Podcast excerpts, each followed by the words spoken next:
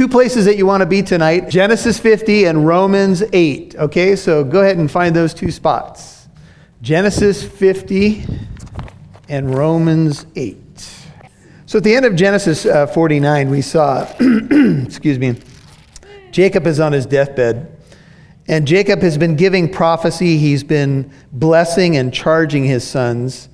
And uh, when Jacob 49:33 finished charging his sons, and that specifically has to do with his burial. He drew his feet into the bed, breathed his last, and was gathered to his people. I had mentioned last Wednesday to be gathered to one's people is not necessarily the grave site that you are buried in, but the moment you breathe your last, you're gathered to your people. And that's a beautiful picture that shows up over and over in the Bible. And we talked about to be gathered to one's people is to be at home. Our people is where we feel home. Uh, you know, they say there's no place like home. You go on vacation and you kind of long for a vacation and you know you really want to go and see other places and then you need a vacation from your vacation. Anybody? And then you get home and you realize, man, I'm, I'm a blessed person to have a home and have these creature comforts that we do. And so to be gathered to one's people is really to be at home. To be absent from the body is to be at home with the Lord. I go and prepare a place for you. So we talked about that. And the response of Joseph is a beautiful response to his father's death. It's something that we've seen in a man of such strong faith, but he was more than willing to emote, to show his emotions. And Joseph, chapter 50, verse 1, fell on his father's face and wept over him and kissed him. So the moment that Jacob, uh, Joseph's dad, had died, and remember, Joseph had a lot of time away from his dad, but then God gave him back 17 years where Jacob got to be reunited with the son that he thought was dead. He got to spend that 17 years with him. I don't know how much time they had direct interaction, but they got to make up some of the time. And when Jacob uh, ended up dying here, Joseph's response Joseph is the focus of the story he fell on his father's face and wept over him and kissed him. What we're going to encounter here is a uh, memorial service or a funeral that will take place that will encompass about 70 days of mourning. I just want you to think about that for a second. Can you imagine if uh, you were an employer and your employee came to you and said, I need some time for, you know, what do they call it? Grief time. You, know, get, you get time off of work and they said, I need 70 days off. Now, in our culture, we would think that that person is crazy. We, we would think that's a ridiculous request. How, how could you ask for over two months of leave time? But in this culture, they took mourning very seriously. And in fact, uh, we find in, the, in some other scriptures a little bit later that they would mourn uh, for a period of, I think it's 30 days, over Moses and over Aaron. So they took their mourning seriously. And Joseph Notice he falls on his father's face and he weeps over him and he kisses him. A time, time and time again, we see Joseph falling onto people. Uh, real emotion. There's, there's a real uh, desire to connect and touch. Um, it's amazing to me how in the Christian church I have learned how to hug. Now, I came from a, you could say I came from a huggy family because Italians tend to hug and kiss. And uh, I got a lot of wet kisses and a lot of grabs to the cheek from aunts. Oh, look at that boy. oh, look at him. Some of you may have relatives like that. But uh, the affection, I think, and, and the willingness to touch is a beautiful thing in Joseph. In Genesis 46 29, it says, Joseph prepared his chariot, went up to Goshen when he was reunited with his father Israel. As soon as he appeared before him, he fell on his neck and wept on his neck for a long time. Joseph was not afraid to show emotion and show love. And uh, I think, you know, for us, there's some lessons here from Jewish culture. They're a very uh, embracing, uh, hugging culture. They're not afraid to kiss and hug, and that's okay. I think that's a good thing, and I think it's a healthy thing done, uh, uh, obviously, appropriately. In Genesis 46 1, if you want to go back there for a second, there was a prophecy given, and this is just another reminder of the beautiful promises of God. Look at 46, verse 1. It says, Israel set out with all that he had, and he came to Beersheba. This is when he's heading now. He's gotten word that Joseph is, is alive. He's going to head to Egypt. He offered sacrifices to the God of his father Isaac. 46, 2. And God spoke to Israel in visions of the night and said, Jacob, Jacob. And he said, Here I am. Remember, Jacob is also named Israel. He's renamed Israel. And he said, I am God the God of your father. Do not be afraid to go down to Egypt, for I will make you a great nation there. I will go down with you to Egypt, and I will also surely bring you up again. And notice the promise, and Joseph will close your eyes. In Genesis 50, verse 1, we have the fulfillment of that promise. God reassured Jacob that it was okay for him to go to Egypt, and he told him, Look, when you die, Joseph is going to close your eyes. He's going to be there at your deathbed. And literally, that is what came to pass. And when Jacob finally died, it was a, it was a very moving moment for the family. He had had a chance to have a deathbed experience, though. Remember, he had a, had a chance to prophesy into his son's lives, and that was a blessed thing. And Joseph, uh, chapter 50, verse 2, commanded his servants, the physicians, to embalm his father. So the physicians embalmed his father or, or embalmed Israel. Genesis 50, verse 2. Let me just park here for a second. So in, in Egypt, they had an embalming, embalming process where they, that they would go through. And this would, be, this would involve their priests, and I, I would imagine perhaps their physicians as well.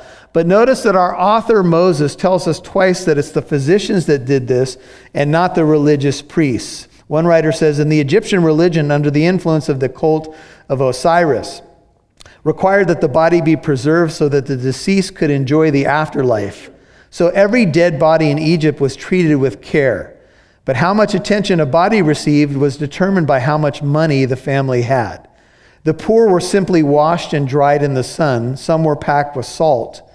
Those with little or little, a little more means were injected with juniper oil to dissolve and ease the removal of organs and the scent of the body before to scent the body before salting. But neither of these options included a mummy wrap. However, the rich got a total redo uh, as well as a body wrap. All organs were extracted. The body was soaked in niter and then bound in linen and laid uh, for an eternal good time, as the author put it. Ah, the life of the rich and pious. And so, if you've seen some mummified remains of pharaohs and the like, if you've done some research in this area, you can see the preservation of the body was very major in the life of Egypt. But their ideas about the afterlife were quite bizarre.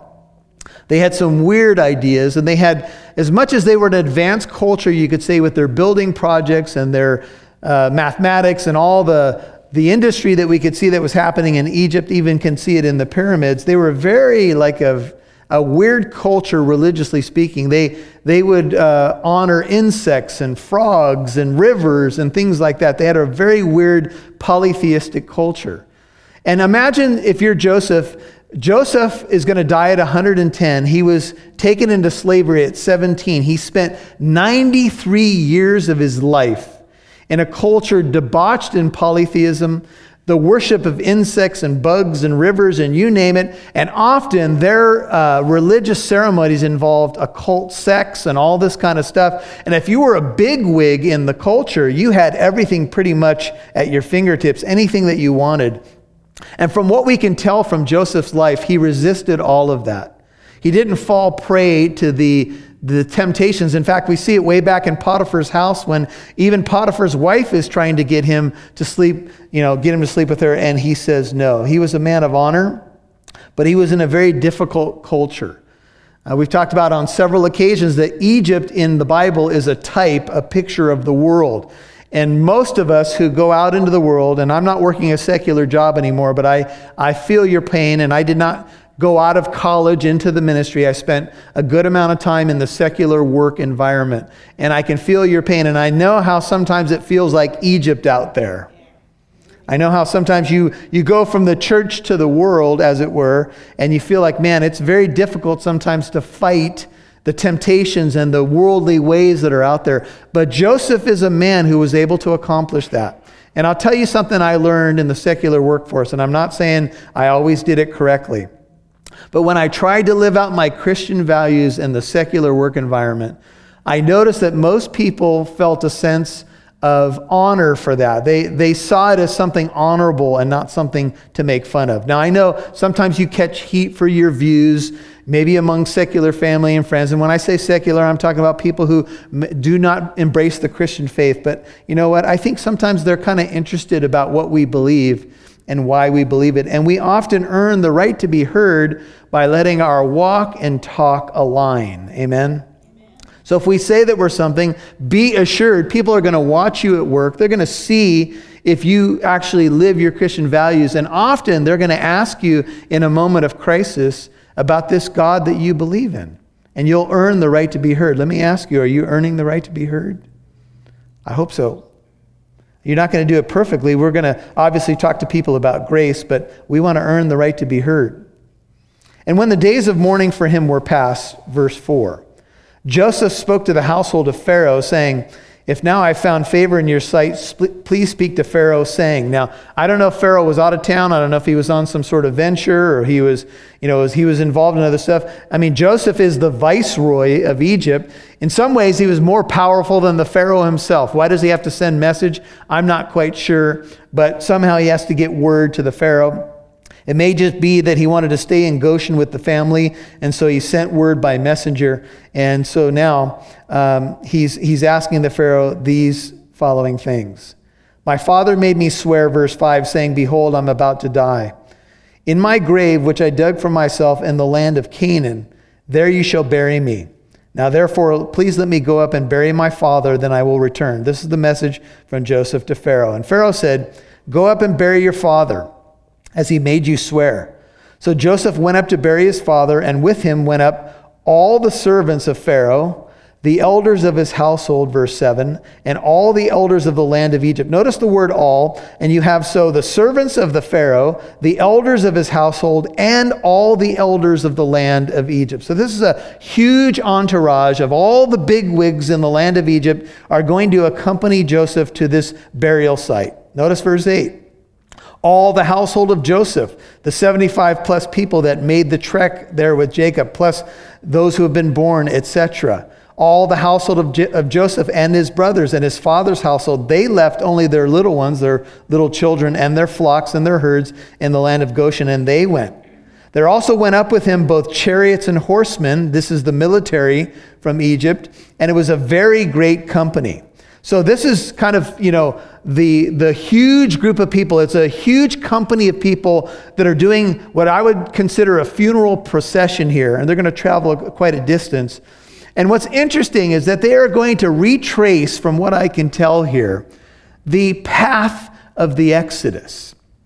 Hundreds of years later, Israel will leave Egypt again, but this time, when they leave hundreds of years later under the leadership of Moses, the chariots and horsemen won't be leading a procession for the, the death of Israel. The chariots and horsemen will be chasing them into the Red Sea, and God will cause the waters of the Red Sea to cover them. He will deal with horse and rider. If you want to look at that story, it's found in Exodus chapter 14.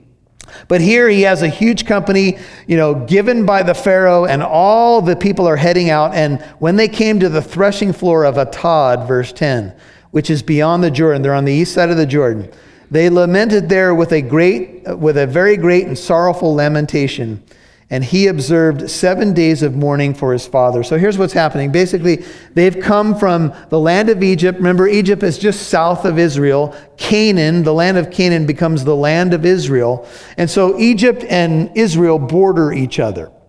So they moved into the border of the, the promised land or the land of Canaan, and they, they stopped at a threshing floor, the area of Atad. And there Joseph went into a mourning for seven days. So there's already been a lot of mourning going on, and now they set up camp for seven days of mourning. And the people of the area, you could say the Canaanites, began to witness what was going on. They looked and saw this mourning that went on for his father. Jacob's family, the Egyptian military, the elders, the inhabitants of the land, the Canaanites, verse 11, saw the mourning at the threshing floor of Atad, and they said, This is a grievous mourning for the Egyptians. The Egyptians apparently were all mourning as well. Therefore, it was named Abel Mitzrayim, which is beyond the Jordan. Now, you can look up this phrase And I found a couple of things on it. Some, uh, some um, lexicons say it means Abel Mitzrayim. Mitzrayim means the meadow of Egypt. Uh, but I saw another author that said it probably means the mourning of Egypt, as in crying or wailing. And I think that's probably a more accurate way to look at it. And here the people looked and they saw this grievous mourning. Now you might ask, well, why is there so much mourning going on over the death of Jacob? Because imagine who Jacob is now to the Egyptians. He's the father of the man who saved Egypt. And for that matter, he's the father of the man that saved the world. Joseph, we've been saying, is in many ways a type of Christ. And by the dreams that God had given him, and by the direction that he had given the Pharaoh, and by his leadership in those seven years of plenty and seven years of famine, Joseph really, in many ways, saved the world. And the world was saved ultimately so that the Israelite family could be saved, so that the Messiah could come. But God so loved the world that he gave his only son. He didn't just love Israel, he loved the world. He loved you and he loved me. And Joseph is a type of Jesus. And when the father Jacob dies here, the, the Egyptians are mourning. Now, you could ask the question was it real mourning or were they putting on a show? I don't know for sure. But I do know this the mourning for the Israelites was real. And when they mourned, they would weep loudly. They would lament, they would tear their clothing, they would often put ashes on their head, and they would sit in, with sackcloth and ashes. It was a very serious time. They took this time, uh, you know, really to heart. And it's okay for us to mourn when we lose somebody.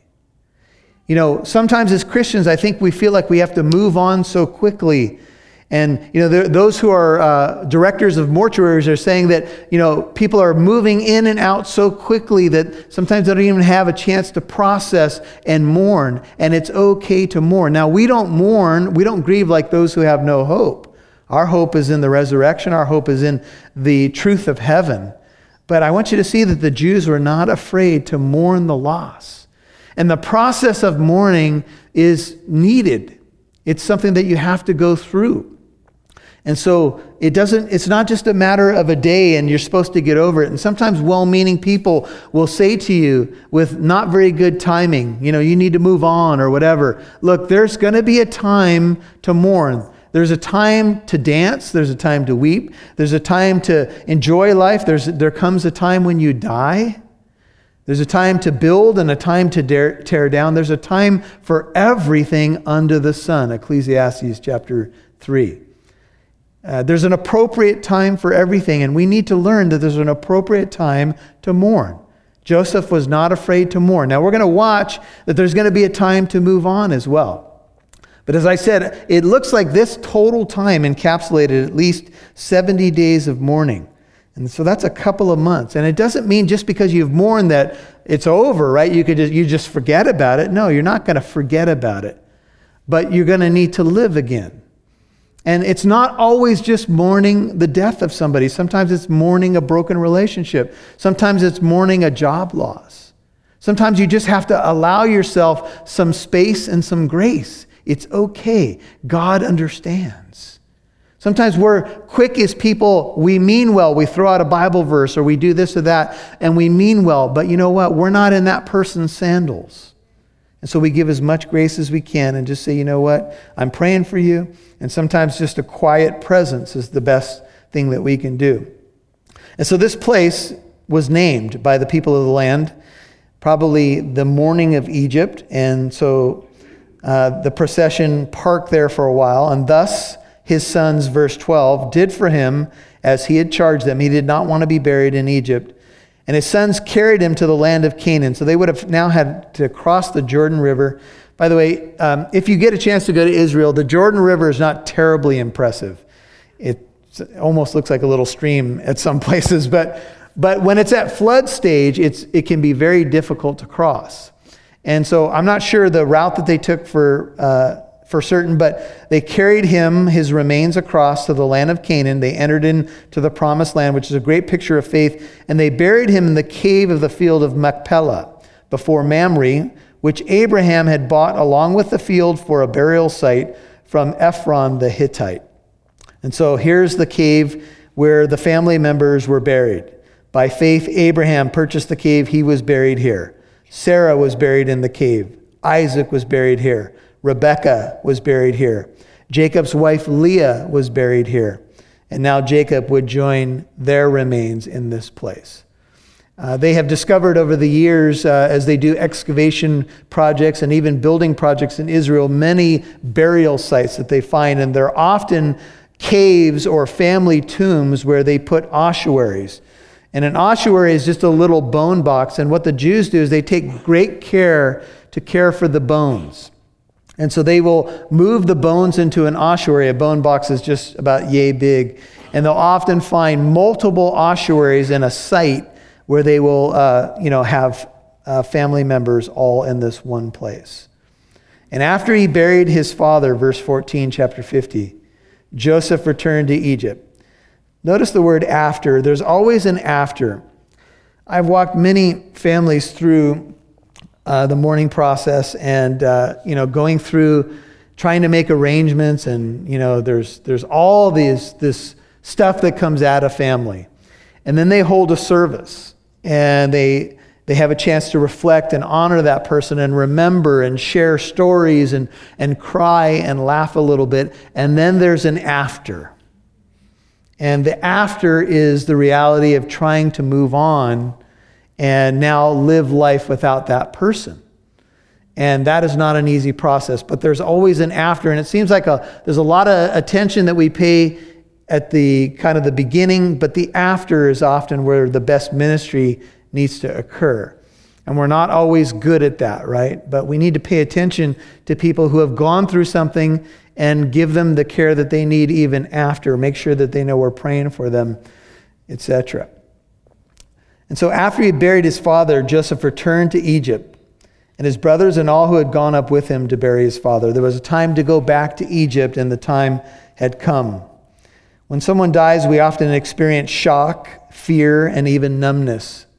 C.S. Lewis, who wrote a book called A Grief Observed, lost his wife, and he wrote these words, the great uh, apologist for the Christian faith. Once an atheist, became a strong believer. He lost his wife, and he wrote this on the first page of his journal that he kept for months following her death. He wrote, There's a sort of invisible blanket between the world and me. I find it hard to take in what anyone says, or perhaps hard to want to take it in. It is so uninteresting. Yet I want others to be about me. I dread the moments when the house is empty. If only they would talk to one another and not to me. The numbness is like that of a wound healing, James Boice adds to the words of C.S. Lewis.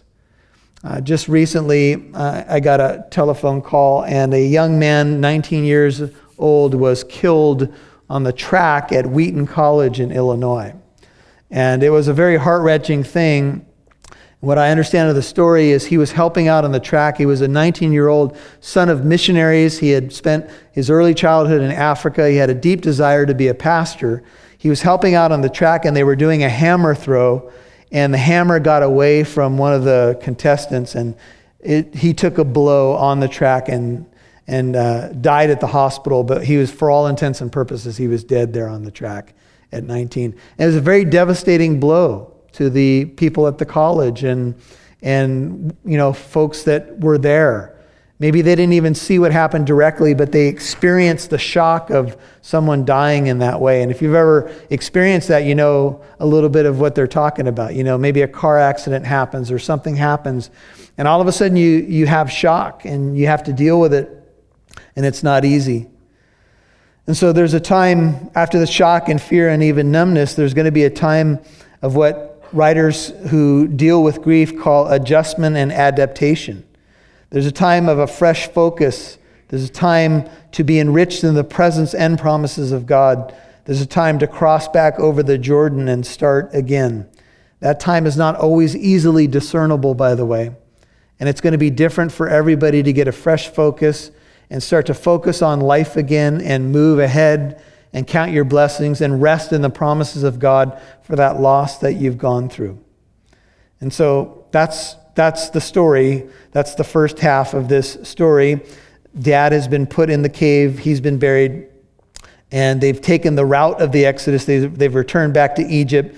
And for those brothers, to my knowledge, as they peered on the promised land, uh, they would never see that land again in their lifetime. So everything was being done by faith. We walk by faith and not by sight. Now, when Joseph's brothers saw their father was dead, verse 15, they said, What if Joseph should bear a grudge against us and pay us back in full for all the wrong which we did to him? Now, the brothers had kind of an epiphany moment. They said, Okay, dad's dead. We've, we've gotten through the funeral. We've done the mourning thing. And now they kind of thought, you know what? I wonder if this last 17 years, if Joseph has just been nice to us for the sake of dad. And you know, you get different takes on this. And some some say, you know, how could they even think this? You know, what could have come into their mind? Joseph was nothing but gracious to them. He had, he had even told them, Look, I believe that everything that happened, I ended up here because of God. I was sold here because of God. God was the one. He tried to ease their fear and even lighten their conscience, but for some reason they didn't believe it. And maybe that's because they never really went through a formal process of ownership and asking Joseph for forgiveness. There was a lot of tears and maybe even unspoken things, but not a real true record of, I'm so sorry for what I did to you and an extension of forgiveness. I think Joseph had forgiven them, but they were wondering is he still bearing a grudge? Has he completely buried the hatchet? We all struggle with grudges, don't we? You know, the old saying is people say they buried the hatchet. They're going to forget about what you did to them, but they leave the handle sticking out just in case they need the hatchet again, right? And we can say that we've forgiven people, and people can think that we've forgiven them, but as time goes by, sometimes we're not always sure if that's true. And once dad was dead, maybe they, they thought, well, he's only being nice to us for the sake of dad, and now he's truly going to get his revenge. And so this is, was stirring up amongst the brothers. When Joseph had told them in chapter 45 about, you know, not to be grieved, he said, Don't be angry with yourselves. Don't be grieved because you sold me here. God sent me before you to preserve life. He sent me here to keep you alive for this great deliverance. Therefore, it was not you who sent me here, but God. But for, for them, maybe those were nice words, but have you ever had words spoken to you, but you're not quite sure that you can let them totally sink in? Like, I know what this person just said to me, but mm, I just don't know. And so they're wondering now, what's going to happen? So they sent a message to Joseph, and it came by email. This is what the Hebrew says. No, just kidding. It wasn't an email. And they said, your father charged before he died and said these words Thus you shall say to Joseph, This is what dad said. Please forgive, I beg you, the transgression of your brothers and their sin, for they did you wrong. And now please forgive the transgression, transgression of the servants of the God of your father. And Joseph wept when they spoke to him. They said, Hey, by the way, just in case you didn't know this, dad left a message for you after this happens, after he died. He wanted you to know to please forgive us of everything we did, the wrong we did to you. Okay? Okay. now, we don't know if Jacob ever came up with something like that. We don't know. There's no record that Jacob ever said that. And if he would have said it, why didn't he just say it directly to Joseph? There was nothing in his behavior that would have caused fear in the brothers. He did nothing but take care of them. Yet at the same time, we know that Jacob had a brother who bore a grudge against him, and his name was Esau. And when Esau realized that he had stolen the blessing, he bore a grudge and he said, When dad dies, I'm going to get my revenge on my brother. And that went on for what, some 20 years? And so it is possible Jacob, thinking about his own brother and that relationship, might have said something, but we're not quite sure. But this is the message that comes to Joseph. And Joseph, when he hears it, look, I want you to see the there's some good ownership taken. Verse 17, and this is how we need to apologize to people. Please forgive, I beg you, the transgression of your brothers and their sin. There's no darting around it. They don't say, forgive us, we have issues, you know, we had dysfunction in the, the household. No, they call it transgression, they call it sin. They said, We did you wrong, and now please forgive the transgression of the servants of the God of your Father. There's some appeal to familial relationships. And Joseph's response was, he wept. Why do you think he wept after he heard that? I mean, this is conjecture, but do you think he wept because he thought to himself, haven't I proven to you guys that many years ago I had forgiven you? Do you still think I'm holding a grudge? Maybe that's what he felt. Maybe he wept because finally he heard a true um, ownership from his brothers. Maybe finally he said, These guys have finally called it what it is sin, that they they wronged me. They kind of danced around it. They didn't take full ownership. And it is refreshing when someone finally says to you, You know, I did you wrong. I'm so sorry for what I did to you. And when that happens, there's an opportunity for healing and even an opportunity for tears. Had the brothers forgiven themselves? You know, maybe because they didn't go through the process of owning it and asking for forgiveness, their conscience still bothered them over these last 17 years. Had they not forgiven themselves for what they had done? And there's all kinds of layers here, but here's the best way to deal with stuff own it, bring it into the light, ask for forgiveness, and move on. Right? If we don't do that, if we sweep things under the carpet, then they end up coming up at some point in a pile of dust. Then his brothers also came and fell down before him and said, Behold, we are your servants. Now, he had some pretty good opportunity here when they came and knelt down. He could have said, Yeah, just stay there for 21 days. 21 days sounds good. Just grovel, fast. I'm gonna, I'm gonna give it to you now. This, this man was probably the most powerful man in the world. These last 17 years, he could have done whatever he wanted to these men. In some ways, he was more powerful than the Pharaoh, and he had not done anything to them, and he wasn't going to do anything now. Here's what Joseph says to them He says, Don't be afraid. Many times in the Gospels, Jesus said that to his apostles. Don't be afraid.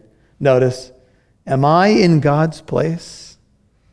Joseph, who was this great world leader, said, Don't be afraid, bros. I'm not God. I'm not going to be, you know, determining your fate here or meting out punishment. I am not in God's place. I am not God. We might want to just revisit that every now and then. Because even though theologically we believe it, sometimes we want to play God in people's lives. In fact, I think sometimes we believe if we could just be God for a day, we could straighten out a lot of messes in this world. A lot of people who wear clothing that doesn't match and stuff like that. Just kidding. But we, we think, hey, you know what? If I could just do this, or let me tell you, here's what you should do. And we start to play God, and some of our relationships pay the price. We need to let God be God. And sometimes we get ourselves in trouble when we want to ride in on the white horse and rescue everybody. That's called enabling. And we, we ride in for the rescue and we try to play God. And sometimes we've talked in the office several times that maybe we get in God's way by trying to rescue someone when they need to hit rock bottom or they need to hear from the Lord. It's not always easy to discern these things, is it? But Joseph said, I'm not God and I'm not going to play God. Don't be afraid. I'm not in God's place. Don't be afraid. We need to treat each other with patience and humility and compassion and kindness. This is how God treats us, right? He says, As for you, this is chapter 50, verse 20, and I've suggested to you as we've moved through the book of Genesis and we're coming to a close that this may be the theme verse of the book of Genesis. As for you, Joseph says to his brothers, You meant evil against me, but God meant it for good, everything that's happened, in order to bring about this present result and to preserve many people alive. Genesis 50, verse 20, New Living Translation You intended to harm me, but God intended it all for good. He brought me to this position so I could save the lives of many, many people.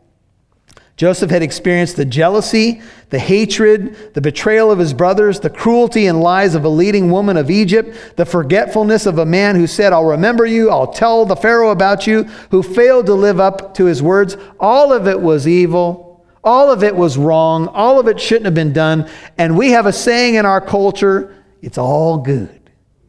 And I know what we're saying when we're saying it. It's all good, bro. But I have news for you it's not all good. Some things are just downright evil. But God is so majestic in his attributes that he can take the evil that people intend and use it, exploit it for his good purposes. When someone commits an evil and God turns it together for good, it doesn't mean that they're not culpable for their evil. In, in, the, in the Bible, when you're looking at these things in terms of just understanding your worldview, here's what happens culpability remains. Judas Iscariot was culpable for his betrayal of Jesus, even though it was prophesied in the Bible. He was culpable. The predetermined plan of God was the crucifixion and resurrection of Jesus Christ, yet Pilate was culpable. The religious leadership, Jesus said, Those who turn me over to you have the greater sin. They had sinned against Almighty God, they were culpable, yet God is so majestic in his ways that he can exploit even the evil intentions of men for the glory of God and for the good of those who love him. Romans 8:28 is the New Testament version of Genesis 50 verse 20 and it says God causes how many? How many? All things to work together for good to those who love God and are called according to his purpose. God causes all things to work together for good. Not all things are good, but God works them together for good. The Greek word in Romans 8:28 for working together is sunergeo, where we get the English word synergism or synergistic.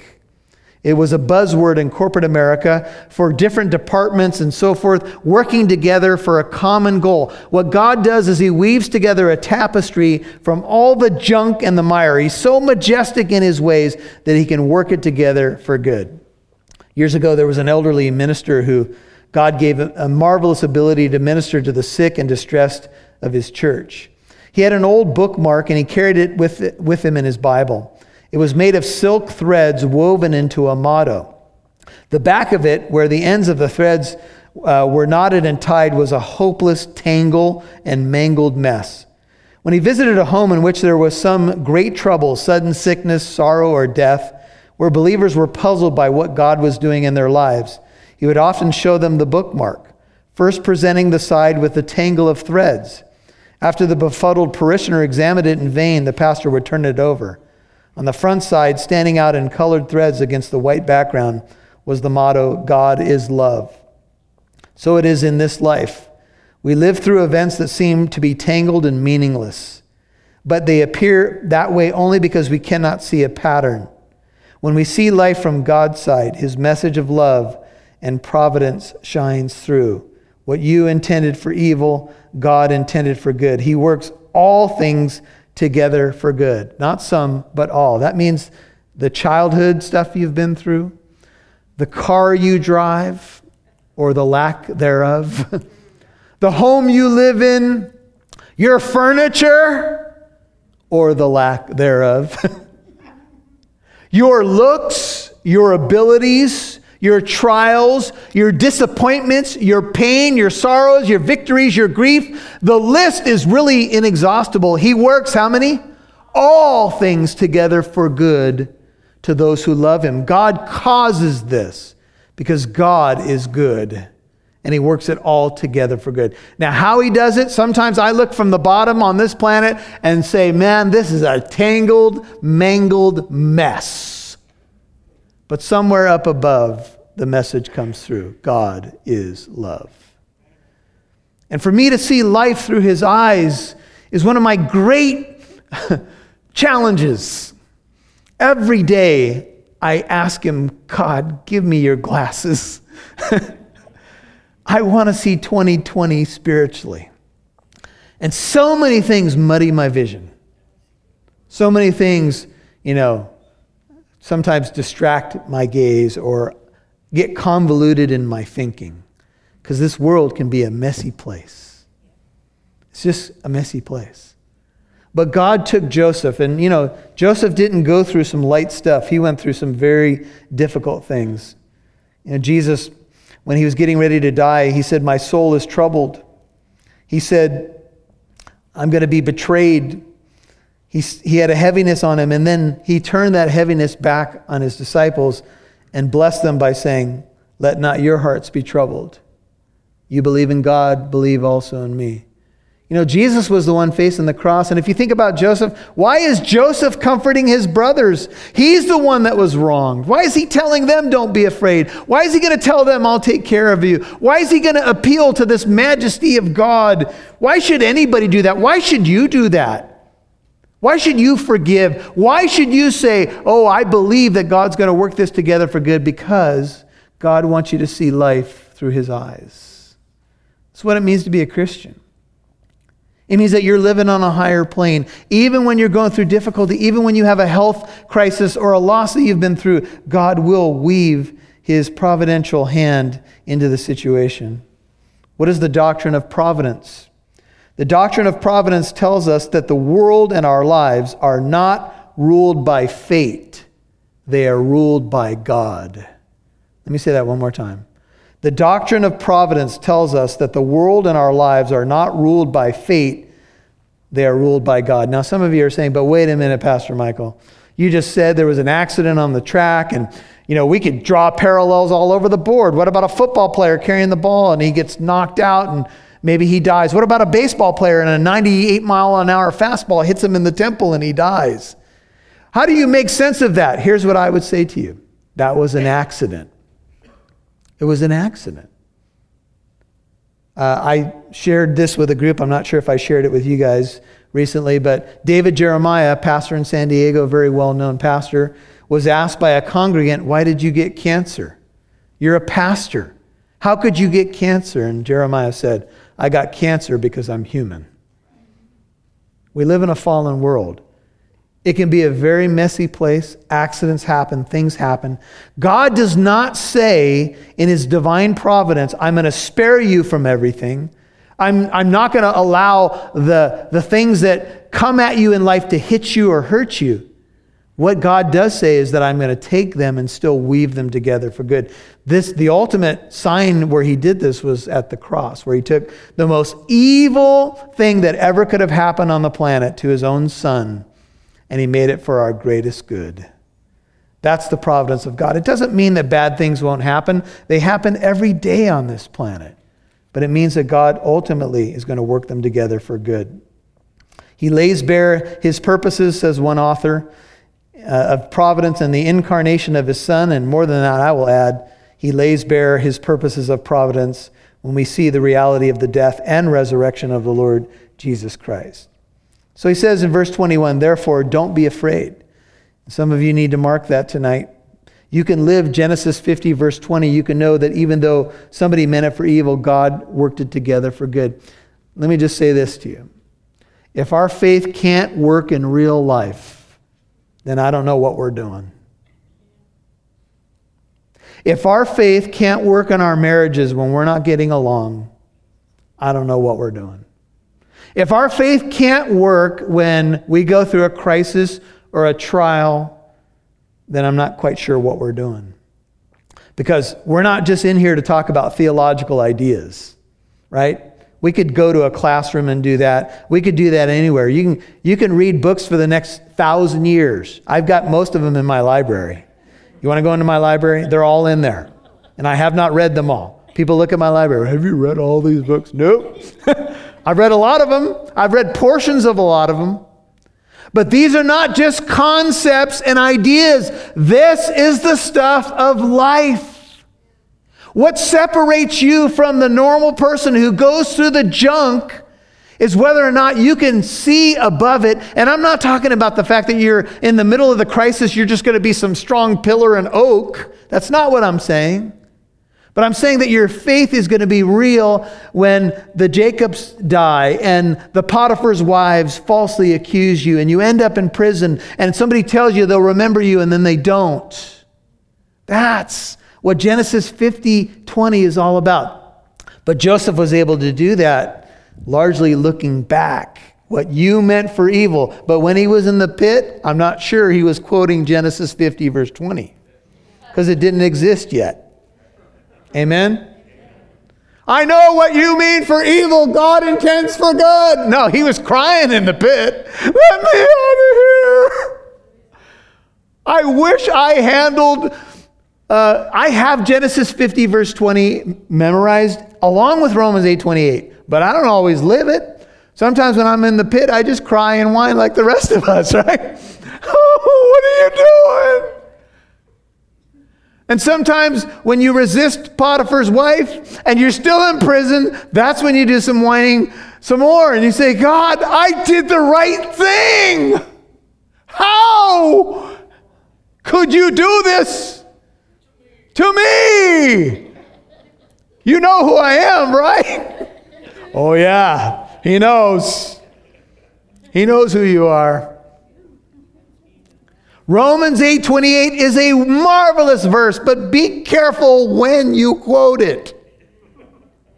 Because if you quote Romans 8:28 at the wrong time, you may get hit with a family Bible in your coconut.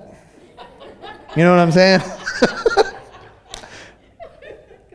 There's a key to timing. But I think sometimes what happens is the devil robs us of the power of the verse because sometimes we're afraid to make it our own. God, sometimes we quote it like this God causes all things to work together. Right? But there's a verse that follows it. He's doing something else. He's conforming us, Romans 8:29, into the image of his son. And his son was even perfected through suffering.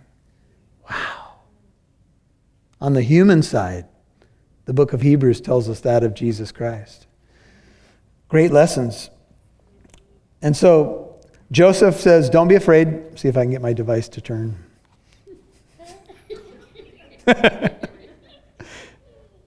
God causes all things together to work for good, and work to work together for good. He says, I will provide for you, don't be afraid, 21, and your little ones. So he comforted them and spoke kindly to them. That's an amazing man. Now, Joseph stayed in Egypt, 22, he and his father's household, and Joseph lived 110 years. Now, Joseph did live a long life. He was blessed by God. His grandpa Abraham lived to 175, his great grandpa Abraham. His grandpa Isaac died at 180. His father Jacob lived to 147. We can see that ages do seem to reduce down, and 110 seems to be a long life at this point. So he lived 110 years. I mentioned 93 of it in Egypt. And Joseph saw the third generation of Ephraim's sons. Also, the sons of Machir, the son of Manasseh, were born on Joseph's knees. So Joseph got to uh, experience grandchildren, and it was a great blessing to him. And now we fast forward to the end of Joseph's life and the end of the book. And Joseph said to his brothers, I'm about to die, but God will surely take care of you and bring you up from this land to the land which he promised an oath to Abraham, and to Isaac, and to Jacob. And Joseph made the sons of Israel swear. He said, God will surely take care of you. Notice two statements of faith at the end of Joseph's life. And you shall carry my bones up from here. And so Joseph died at the age of 110 years. And he was embalmed and placed in a coffin. Literally, here, the Hebrew is the coffin. So many believe this is a sarcophagus for the elite of Egypt. And he died and was put in the coffin. And you remember that uh, even though he requested that his bones not re- remain in Egypt, um, he was carried out many years later in the Exodus. It would be Moses who would carry his bones out of Egypt when God came in the Exodus. And then it would be Joshua who would finally carry his bones into the promised land because Moses did not enter the promised land but Joshua did. And the promises were fulfilled by faith, and many of these famous characters in the Bible saw them from a distance. They saw the Passover, the first Passover, from a distance. There's been a type of a second Passover. That's for us. Jesus is our Passover lamb, 1 Corinthians 5 7. By his blood, we've been removed out of Egypt, out of the taskmaster's whip, and we've come into the promises of God. And I would suggest to you there's going to be a third Passover God is going to return again. He's going to pass over this world in judgment, and the ones who will be saved are the ones who belong to Jesus Christ. And so, this book, from Genesis to Exodus, will move from the beginnings to the departure from the land of Egypt. And you and I have experienced this beautiful Exodus, and we look forward to a final Passover or Exodus from this planet. And right now, we're looking at the promises, but we kind of see them sometimes from a distance. And so we need to be able to tonight, hopefully, just take a few moments to make Genesis 50, verse 20, our own. Maybe to stand once again freshly on Romans 8 28 and know these are promises that God has given to you and to me. It's been an amazing journey through the book of Genesis, hasn't it? God is good. He's taught us a lot of things, and I pray that you will make them your own and be able to live them out through faith. Father, we, uh, we're just so grateful for the Bible. It's so rich, it's so important, it's so illuminating, it's also comforting, and sometimes it's uncomfortable, frankly, but comforting at the same time. And as we look at it tonight, Lord, we, we want to remember the glory that you have revealed along the way to different people that we can resonate with. They were human, they were like us, they went through their pain and sorrow and question marks, and yet they were able to die in faith and look to the promises. And Joseph today is alive. Jacob, Abraham, Isaac, all of them are alive. And one day we will sit down with Abraham, Isaac, and Jacob in the kingdom of God. We will meet Joseph one day, and we will rejoice in the resurrection. This is the promise that is coming. It's, there's going to be a new Jerusalem, a new promised land. And we know that is sure because you promised it. And you are always true to your promises. So, whatever may be going on in each of our individual lives tonight, Lord, may your promises, may your word, may your, the power of your Holy Spirit encourage, strengthen, and minister to each one tonight. If you have not made Christ your Savior and Lord with your heart and head bowed, open up your heart to Him. Say, Lord, I want to trust you with the tangled, mangled mess that sometimes I see created in my life. Maybe you want to rededicate your life. It's something like this Jesus, I believe. I believe you are God. I believe you came into this world to die for me and to rise I put my full trust in you as my Lord and my Savior. I repent of my sin and I put my trust in you. Forgive me, Lord. Cleanse me and make me new. Lord, for those who have reached out to you in prayer, may you meet them. May you remove their burdens. May you bless their lives. May you wash over this congregation with the beauty of your, your Spirit. In Jesus' holy name I pray. Amen.